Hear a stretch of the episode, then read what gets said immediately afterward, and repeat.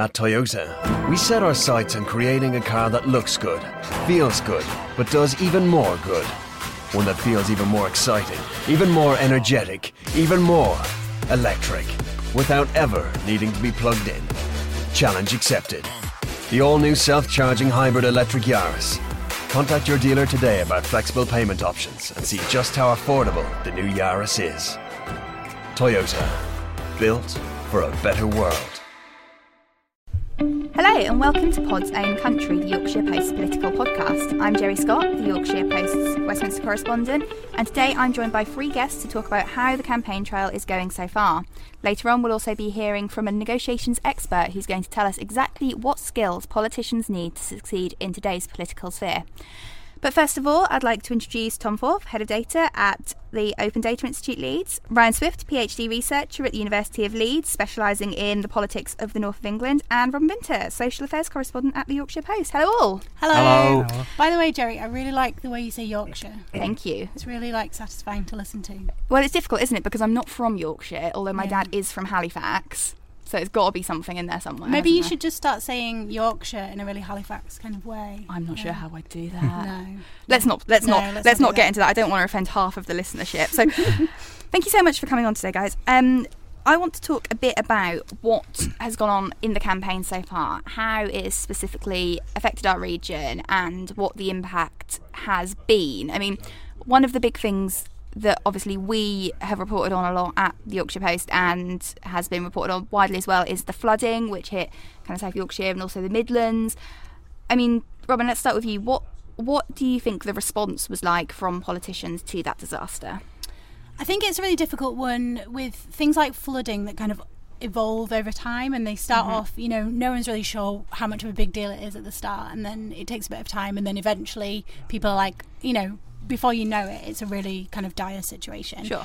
Um, I think the the kind of view that I have and the view that uh, a lot of our listeners will have um, is that um, it was quite um, the reaction overall from politicians was quite slow, but particularly from Boris Johnson, who obviously is the prime minister. Yeah, I mean, it was five or six days before he before he even made a visit. Yeah, yeah, and I think his he made a few kind of throwaway comments about um, how it wasn't a national emergency and things like that, and it and there's a real contrast to. Um, was it 2007? I think um, when um, David Cameron, the Somerset Somerset levels, when David Cameron um, said that money was no object. Yeah, absolutely. Yeah.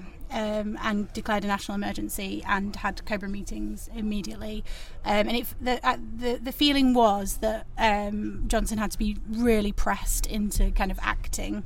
Um, and also, you know, for Yorkshire, it gave um, it gave Jeremy Corbyn the opportunity to say that you know this wouldn't be this wouldn't be the reaction if it had happened in Surrey, which um, you know politically that you know that's a bit silly of Johnson to have allowed that opportunity to happen because that's Yeah. something for you for us for Yorkshire people that's something that kind of really triggers us Yeah. and So- we love to hear that. By the time Boris Johnson was visiting places like Doncaster and things like that, Jeremy Corbyn had actually made two visits by that point. I mean, Tom, what do you, what does that look like? So I I think the main memory I have of the of the floods. Uh, thankfully, when there were floods in Leeds, I was living here and my office was flooded, so it was less personal this time. Obviously, to people in South Yorkshire, it's terrible. The memory I have is, is of that statement you mentioned, Robyn, Boris Johnson saying, "This is not a national emergency." Yeah, and you know, readers of the Yorkshire Post will hopefully remember that um, we had a very you know hard hitting front page which featured on a lot of programs like Newsnight and things like that Yeah. because people were saying you know would this have happened in the south but you know you were saying that's that's the bit you remember Yeah, and I, I think there was there's a side to that which I have surprisingly some th- sympathy with. So flooding is a local issue, right? Mm-hmm. And y- you really you need your local government to come in and sort that out. yeah and, and the And council local- did take quite a lot of flack as well for their for their reaction It's a challenge for the council and councils everywhere because they have been cut really, really significantly. So their capacity to respond uh, is, is really significantly less than it would have been a decade ago. I think there was another side which I quite liked was Boris Johnson when he eventually did arrive. He started going round clubs or community centres Yeah. talking to people, and it was it was typically a woman who just looked at him and went, "Why are you here now? yeah. My house is really wet. You should have been here four, five days ago." It was And resentment in her voice, wasn't it? There was there was a few clips like that, and I think one of the interesting things about the campaign, it surprised me a bit, is that Jeremy Corbyn does do, I think, quite a lot better mm-hmm. with mm-hmm. people Yeah. generally than Boris Johnson, and that's so. The I think he was up quite quickly. Uh, he he missed an event because he was in Doncaster at the floods, Yeah. and lots of. I, I think that was a really interesting moment. Lots of people said, "Oh, why weren't you at this event?" I can't even remember what it was. It was something very very important, apparently. Oh, they're all But- very important. But um, and he said, "Well, I was in Doncaster. It's, Yeah. it's flooded," yeah. And, and I thought that was quite a nice, Yeah. nice uh, achievement for them. It will have, will have Yeah. looked pretty good. and he was pictured with Ed Miliband as well. You Yeah. know, like stood side by side with Ed Miliband speaking to people. Yeah. Um, which you know, considering how divided the Labour Party is, or how divided people consider the Labour Party to be, um, that was really good optics. I think. Well, um, also with him. Caroline Flint as well. Similarly, you know, we had before the election. Um, Caroline was one of those uh, Labour MPs who had signed a letter urging um, the EU to accept um, Boris Johnson's Brexit deal and had kind of split with that. yeah. So you, you're right, the optics of that, of him standing with those who haven't always been on his wing of the party, I think Mm. has been has been really good. I mean, Ryan, you obviously do a lot of research on politics in the north of England. Was this kind of the reaction you expected from the two leaders, or was it was it a bit different? Yeah, well, I agree. It was um, a lackluster kind of response from Boris Johnson, but the way that um, Labour and Jeremy Corbyn tried to politicise that and frame that, I think, kind of went deeper than the floods. I think it was kind of the idea that the Conservatives have less interest in the north of England in general, not just in flooding, but on lots of issues, especially in South Yorkshire, when a lot of them seats are going to be hotly contested this time. But there's a lot of deep history of distrust of the Conservatives there, especially from the 80s onwards. I think he was trying to kind of not just talk about the floods, but chime with that and hopefully make some other people considering ditching Labour this time think twice about it. Absolutely, and that's interesting that you say that because we've also recently had the uh, the poll out from YouGov, haven't we? The the uh, fabled MRP, Oh, yeah. which was Yeah. supposed to predict uh, be the exit poll before the exit poll. Um, this is a survey which um, it predicted the hung parliament in 2017. It was one of the only ones to do so, and it does a seat by seat analysis of of how it's going to go. So when we're talking about you know these these areas that have a distrust of the Tories. That doesn't seem to be playing out in that poll where it said that Labour are going to lose only nine Yorkshire seats. You know, a couple of those are really, really close. Places like Keighley and Dewsbury has like one, two points in it. They, it's going to be really, really close there. But Robyn, what do you think? What did you what did you make of it? Were you surprised by it? I am baffled actually Yeah. by it. Yeah. Um. So they. So the um, MRP predicted that um, Don Valley would go to the Conservatives, which is really interesting because, um, like you were saying, Tom, Don, Va- Don Valley was where you know we had all those videos of, of people confronting Boris Johnson saying you're not doing enough. Um, why are you here? Um, and also, what's significant as well in that seat is they have a Brexit uh, party candidate running as well. Yeah, they do. Um, so actually, the Tories in that seat are not the only Brexit party. Sure. Um, which yeah, which I, I feel is quite significant. They've got quite a popular MP, and um, yeah, and like you say, historically a Labour seat.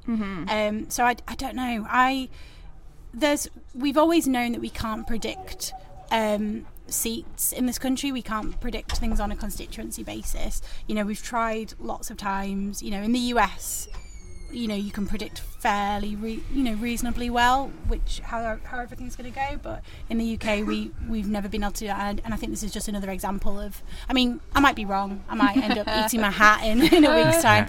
Um, but uh, yeah, but that to me, this is another example of how we're completely unable to predict those seats. Tom, working Yeah. with data, the MRP must be like Christmas come early to you. So, the MRP, which is, I believe, Oh, go on.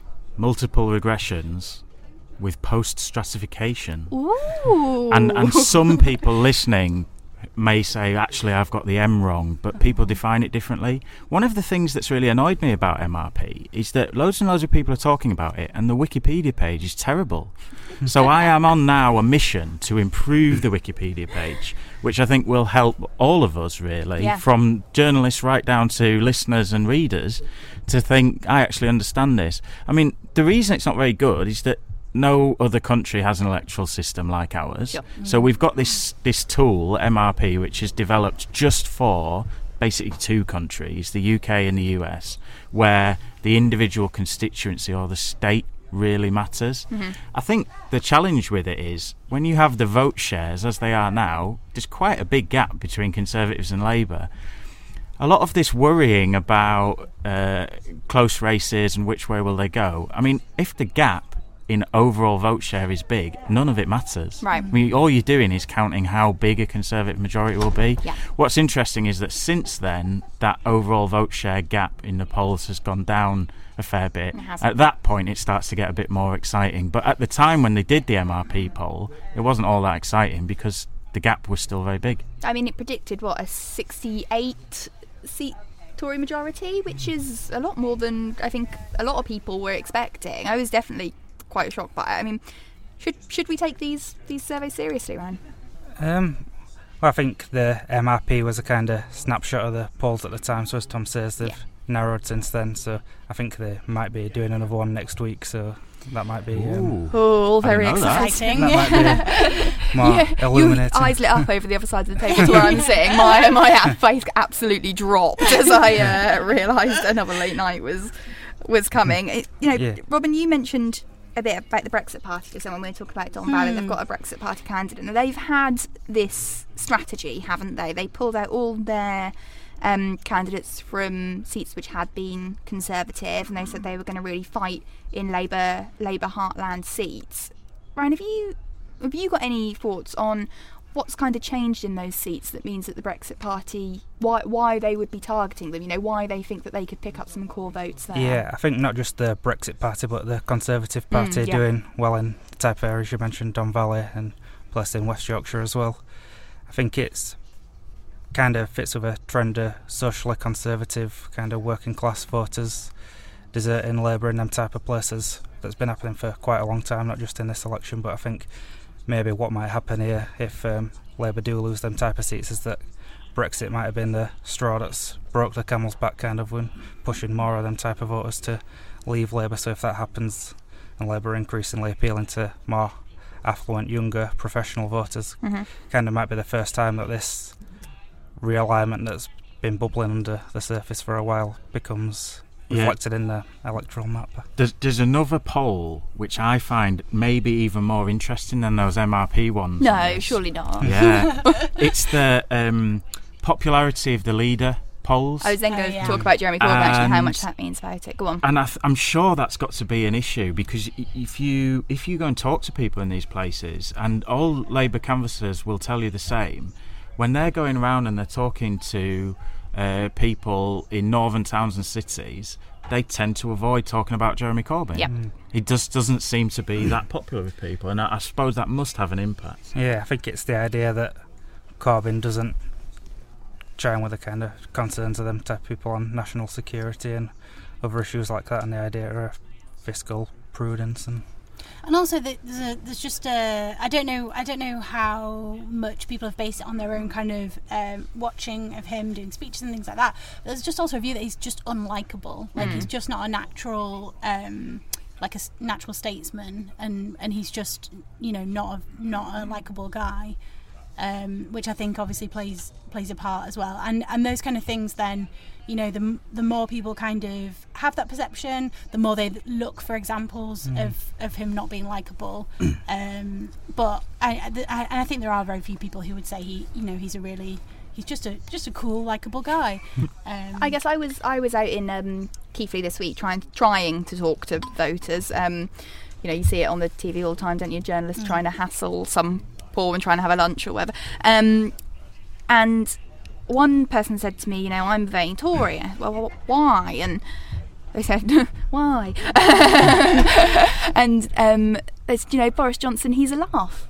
isn't he? He's a good laugh, and I think that view is still held by quite a lot of people, despite everything that's happened, despite you know the mistruths that have come out, and you know the way that he's acted since he became prime minister. I think a lot of people still see him as a bit of a laugh, someone who can have fun, you know, a bit a bit of a lad, and people maybe like that. And I was also speaking to an activist, a Labour activist, in um, a Yorkshire, a Yorkshire constituency last week, and for them it is grim.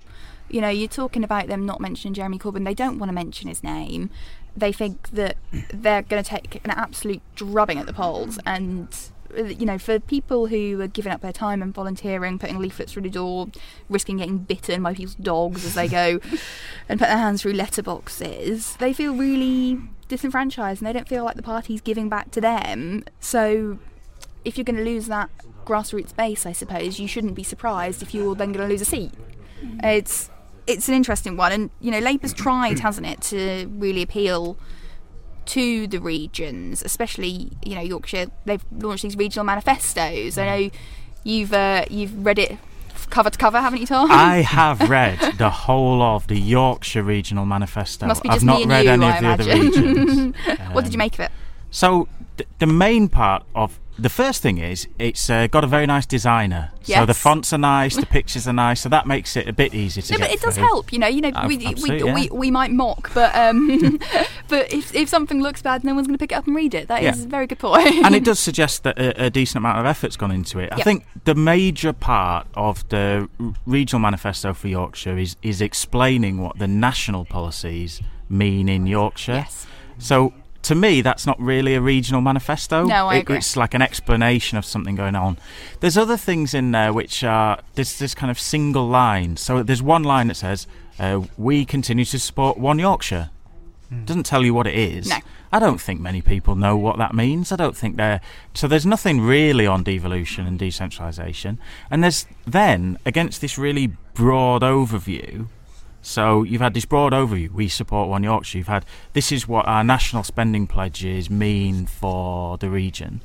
Um, then it has like this ultra specific stuff about gigafactories and, and metal recycling. We will build a metal recycling plant in I think it's North Lincolnshire somewhere. Yeah, and then there's the kind of refabrication plant, quayside places in you know various in very specific locations. So you no, you're right. Yeah, It- I'm it fascinated from- by how they picked that. Yes. Like who who did it? Why? What's the reason? Is it to do with the target seats? Do you think, or is it is it something else? I don't know. doesn't seem to be to me. It doesn't seem to be targeted like that. I, it it just it it feels a bit scattergun. Yeah, it doesn't Yeah. look like. Do you know there's that um, on the Conservative side? They've got this towns fund, which Yes. isn't part of the.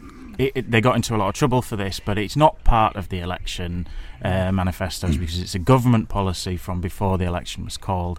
And when you looked at the list of the towns, they, they do look a bit fishy. Some of them, Yeah. they they are a little bit too conservative swing seats Yeah. to be just by chance. Should just give a shout out to Jen Williams at the MEN at this point because Yeah. she's done a lot of mm. work on the Towns Fund and has you know really highlighted how a lot of those are are those swing seats that Tories will be will be looking to gain. And it was similar with the transport announcement we had this week as well. You know, a lot of a lot of that was um, very much in in target areas for the mm. Tories. Mm. It's Yeah. Yeah. Was that the was that the the Beeching reversing the Beeching stuff? Yeah. It was, yeah, yeah, so yeah, a lot of that is absolutely. like it's like literally a list of their target seats, Yep. and it's like yeah, you're gonna have trains again. Um, so, because you don't yeah. have any. yeah. yeah, I remember when Jen Williams raised this point in Rotherham. It was at Yes. Boris Johnson's speech there, and he replied that he thought it was a bit cynical. Yeah. I mean, notably, he didn't deny it. No. I mean, he said, "Oh, I think that's a bit cynical." It's probably true though, so there is a bit of that. I couldn't see that in the, the Labour announcements. I can't see much reason that they've given for why they've picked what places they have. No, I think, I think the idea was kind of to try and flesh out and make more realistic what the national policies would give people locally, but the numbers are still so big that it's kind of still hard to see how it'd affect you personally. And is that, you know, we're talking about those big numbers. There's been a lot of big announcements from Labour about the money they'll spend and the jobs they'll create. Are those numbers too big for people to believe? Maybe they might sound too good to be true, maybe, but in Yeah. terms of the North and devolution, all the manifestos have kind of paid lip service to improving devolution. But as you said, there's no real policy. But in terms of investment, Labour goes much further than anyone else. But as you say, it's whether people believe that that money will actually yeah. come down and how it'll actually affect their lives. I think this point about whether people believe it is probably, for me, the biggest thing about this election. Okay. Mm. So you look at the Conservative promises. So they go to North Manchester, I think, and they say, we'll build 40 new hospitals. And then within a couple of days, basically people look through it all and they go, that's not 40 new ones, No, it's, it's it's six. Yeah. Um, and we'll give uh, four point odd billion pounds to improve city transport, and even mention Leeds in in the manifesto. They say Leeds is the biggest big city in Europe without a mass transit system. Yeah. Uh, and then they say, well, and there's this 4.7 billion pounds. And when you look at it, it's not going to start for another two years. Then it's going to be over five years. It's going to be a fund that places with mayors can bid into and they might get. Uh, and I think that in terms of the Labour promises, they are much bigger. And then the question always is, how are you going to fund them? Yeah. Their plan is to fund by wealth taxes and, and taxes really on very high earners. I think most people have come back and looked at that and said, we don't think. So I think the IFS have even looked at this mm, Yeah, and said, have. we don't think that you're f- just raising taxes on the very wealthiest is going to raise enough money. Yeah. If you want to pay for all this, we've all got to pay. And to be you fair, the IFS upfront about have it. also said that the Tory manifesto isn't Yeah. uh, looking mm. great either, just for mm. that balance there. They're not too happy with either of the parties. But this kind of, it plays in, doesn't it, to the overall feeling of trust in politicians in the country. Um, a lot of people are telling me they're really voting for the least worst option. Um, what do you think the feeling from the electorate is about having an election in general? And what's you know what's what's the temperature out there? What do you reckon, Robyn?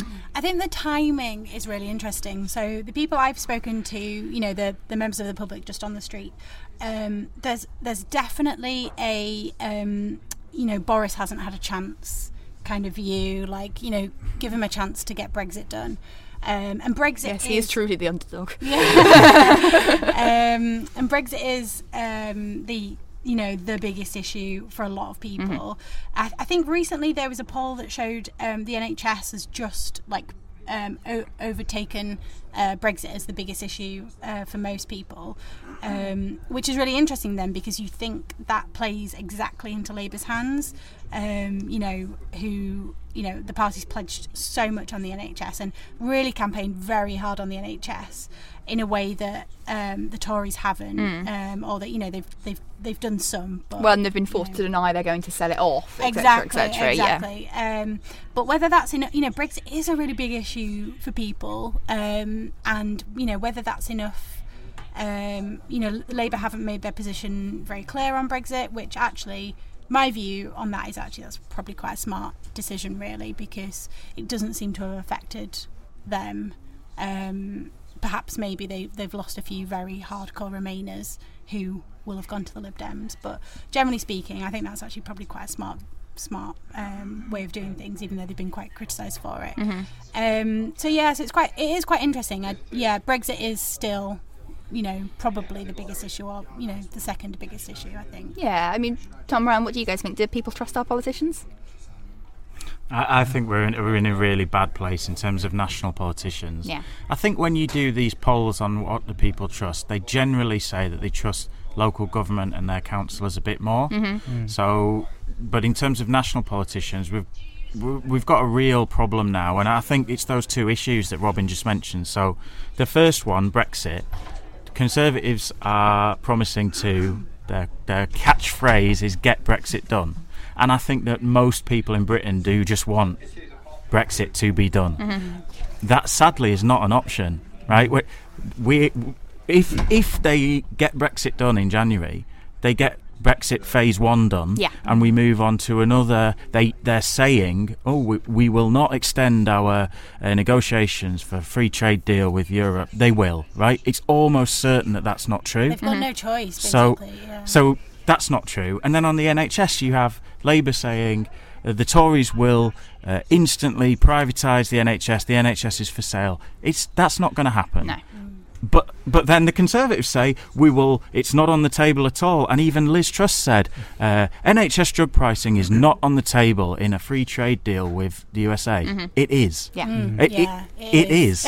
We may not choose to do a deal about it, but it is on the table. Absolutely. So how how do you trust when? And I think everyone can see that. I, I mean, people aren't daft. No. They can they can look around. They see. So they are just picking which of the poor options they think is least bad, probably. Yeah, absolutely. Yeah, I think that lack of trust is kind of reflected in the poll ratings for each of the leaders. So Corbyn in particular has very negative ratings, but so does Johnson as well, and actually Jo Swinson now too. So um, God.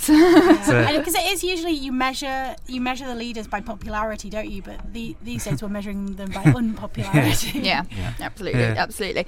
Well, just before we round off, I just want to talk about TV debates, really, because there seems to have been a million and one of them this time round. You know, they've only they've only been going since what 2010, I believe the first one was, and we seem to have got more and more as as we've kind of gone along. I mean, do we think that they're valuable? Do we think we learn anything from them, or do we prefer things like, you know, um, an interview of Andrew Neil, for example, which uh, at that time of recording, Boris Johnson is still not committed to doing? I mean, are they are they adding to our political knowledge as a nation, or are they a waste of time? I think they can be quite useful. They Yeah. get decent viewing figures. I think there was about four million for the first one on ITV. Mhm.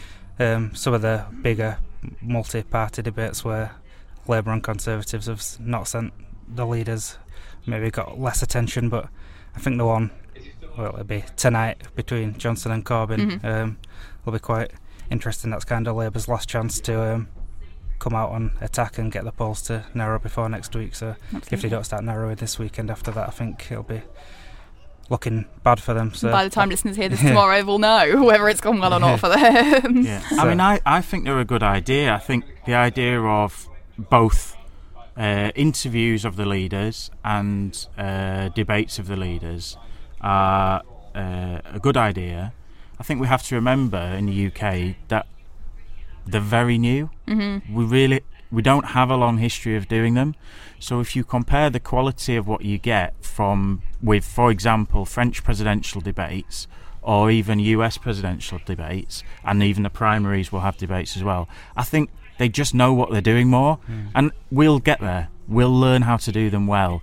I think the Boris Johnson dodging an interview with Andrew Neil to me is it it, it really is bad all round Yeah. it's not doesn't say a great thing about an interviewer that people don't want to talk to them. No. Doesn't say anything good about Boris Johnson that he won't do them. I think Jeremy Corbyn, everyone agrees, had a pretty terrible time when he did it. So we're not getting much information from that, and and I think not doing it is definitely the worst performance in the debate with uh, or the discussion with Andrew Neil. But was it much of a discussion with any of them? No. I, I, it just seemed like he was shouting at them mostly. You know, and people are saying that the BBC should get Andrew Neil to empty chair Boris Johnson now and just ask the questions he would ask for half an hour. But mm. I, I don't really see that that's adding to anything. You know, you mm. might you might think he deserves that for not doing the interview, but what does that really add to it it? does. It does feel like there should be some kind of penalty, though. Yes. Because it, you know, you're as a politician, you're accountable. You should You be are. accountable. And by opting out, and and now you know it's a week to the election. We're not gonna. He's not gonna do it. He's not gonna do it this close to the election. No way. No. I, in my view.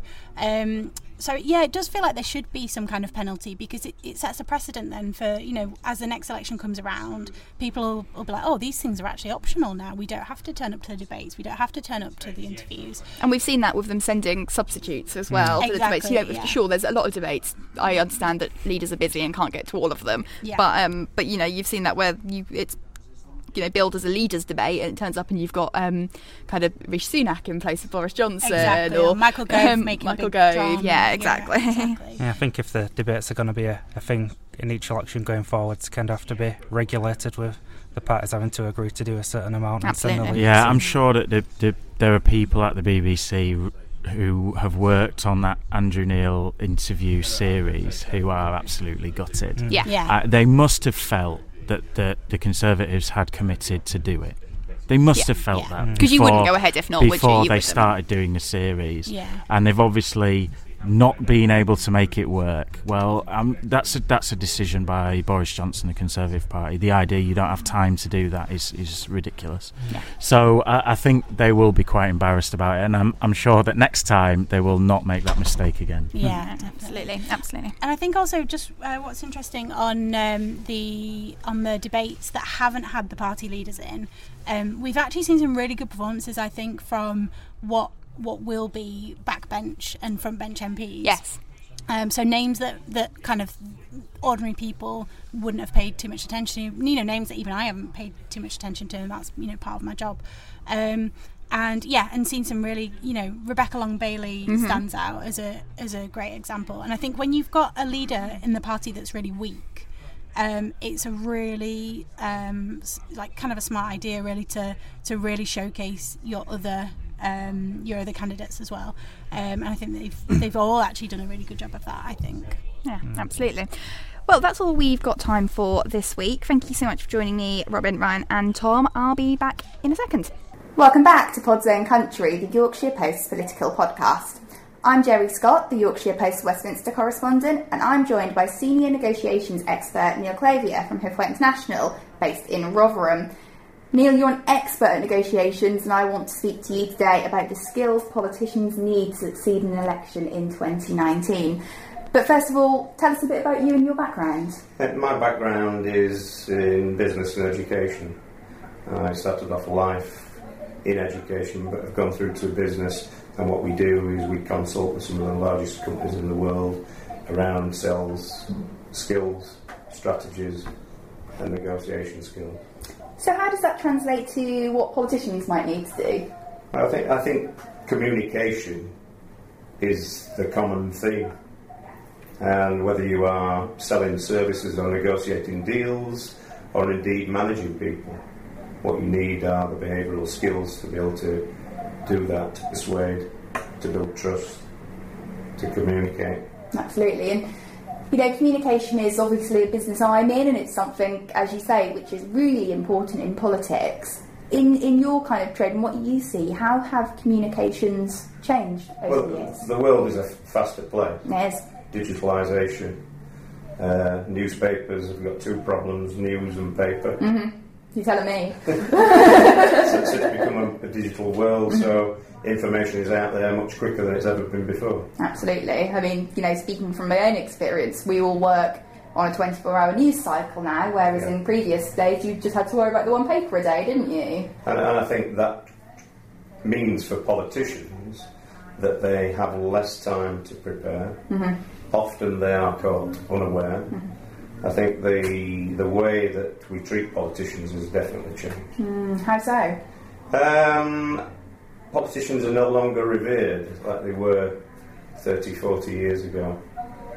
Uh, and uh, I think there's some big trust issues, particularly in the current climate.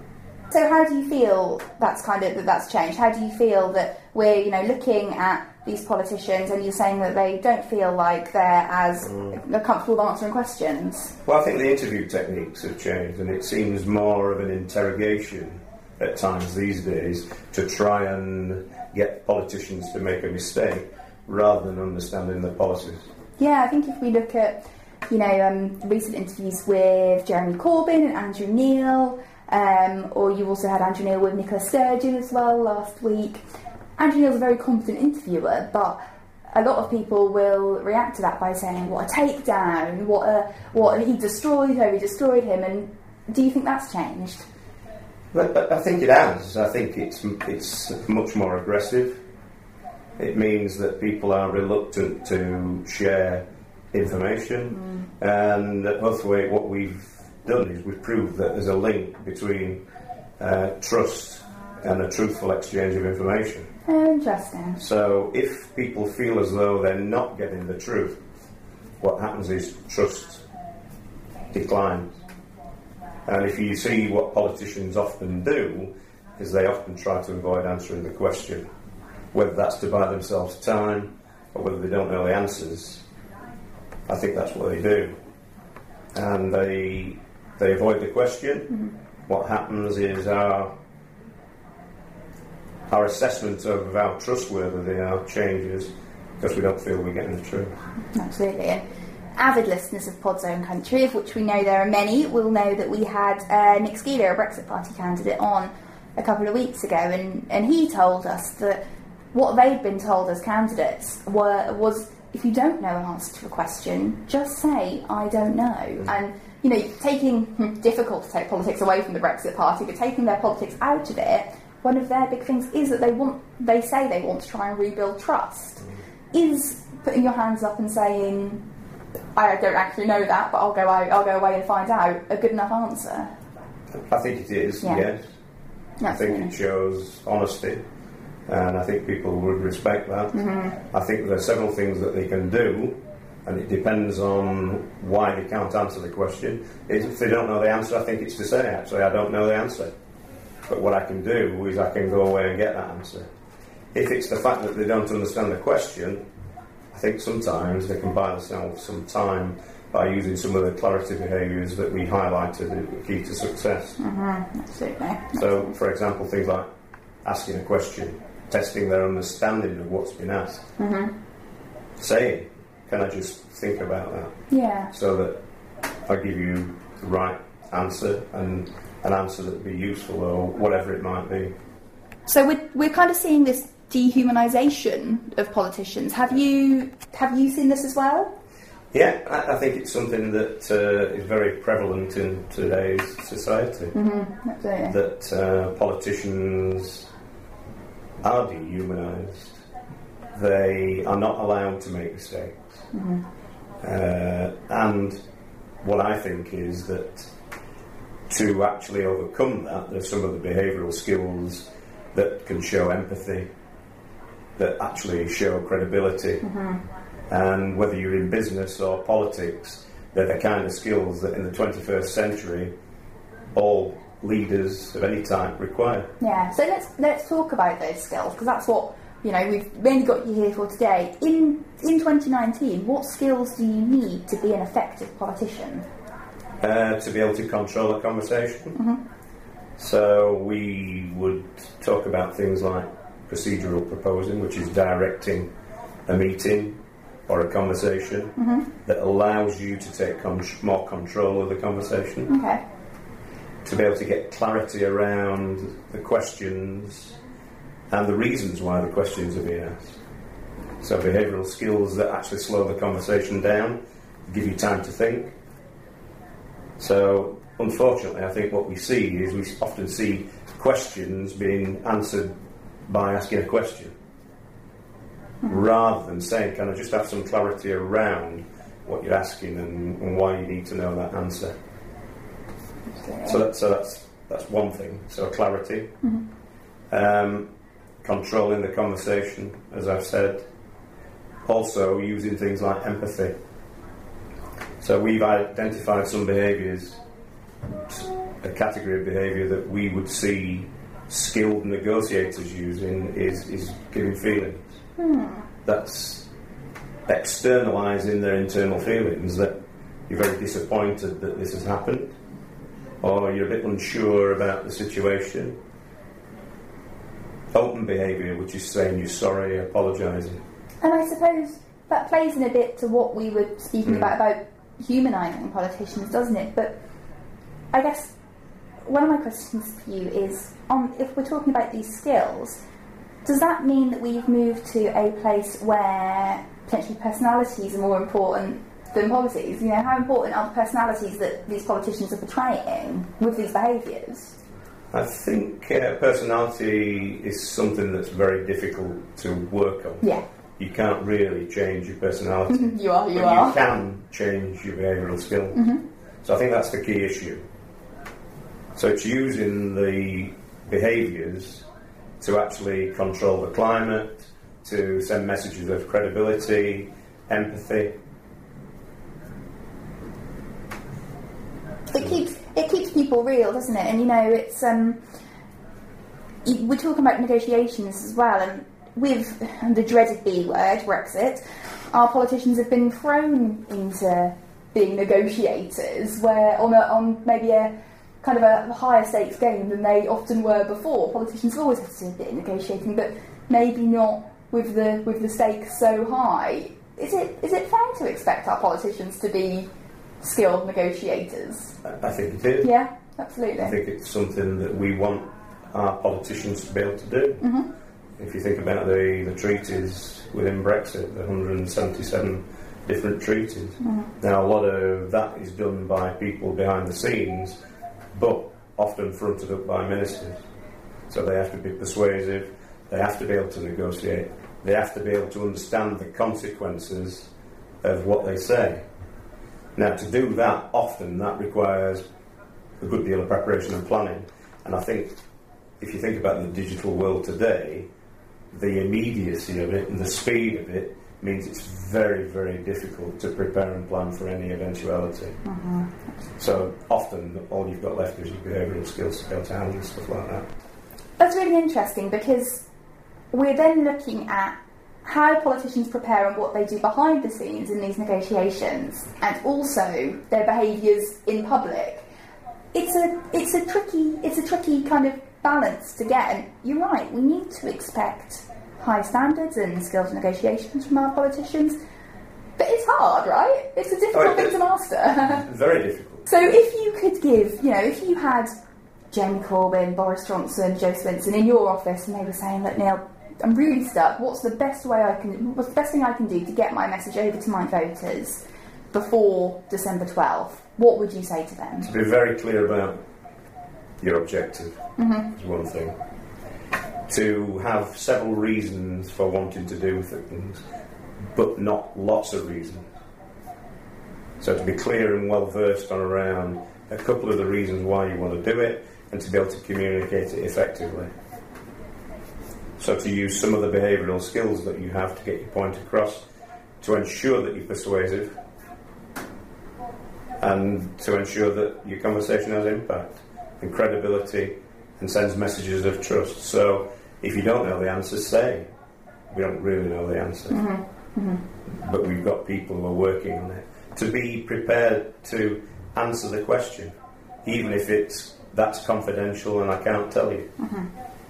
I think often what happens is people try to skirt around the issues or dance around the issues, and what happens is that people feel as though they're not getting the whole truth.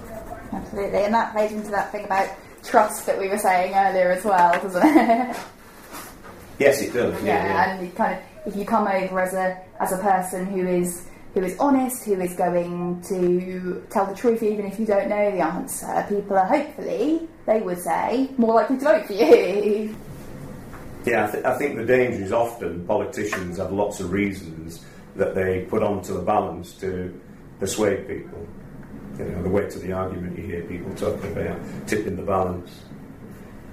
The danger is that whilst the first couple of reasons are probably good reasons for doing something, when you get lower down and you look at the third, fourth, fifth, sixth reason, they tend to be quite weak reasons. I see. Smart interviewers will ask, Have you any other reasons for wanting to do that?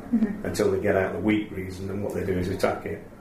Ah, I see. We, we would see persuasion as a balance. The more you put on the balance, the more persuasive. Actually, that's not true. So you're better with those kind of fewer reasons, Yeah. but strong ones. Stronger. I And to say, we think that those reasons alone are good enough for wanting to do this. Mhm.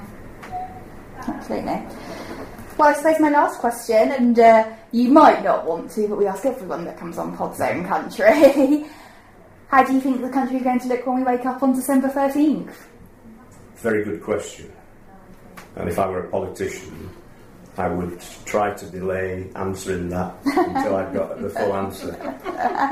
So, my view is that we're in a period of political turmoil, and I actually don't know what's going to happen.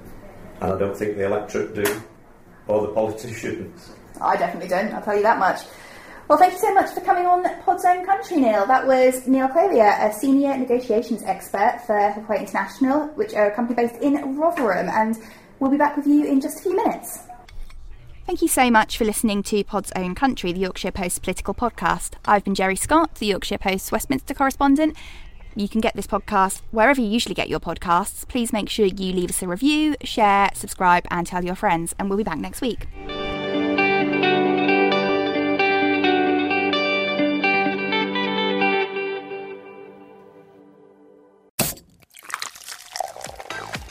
New Coca Cola Zero Sugar. Best Coca Cola ever. Try it now and decide. I need to try it first.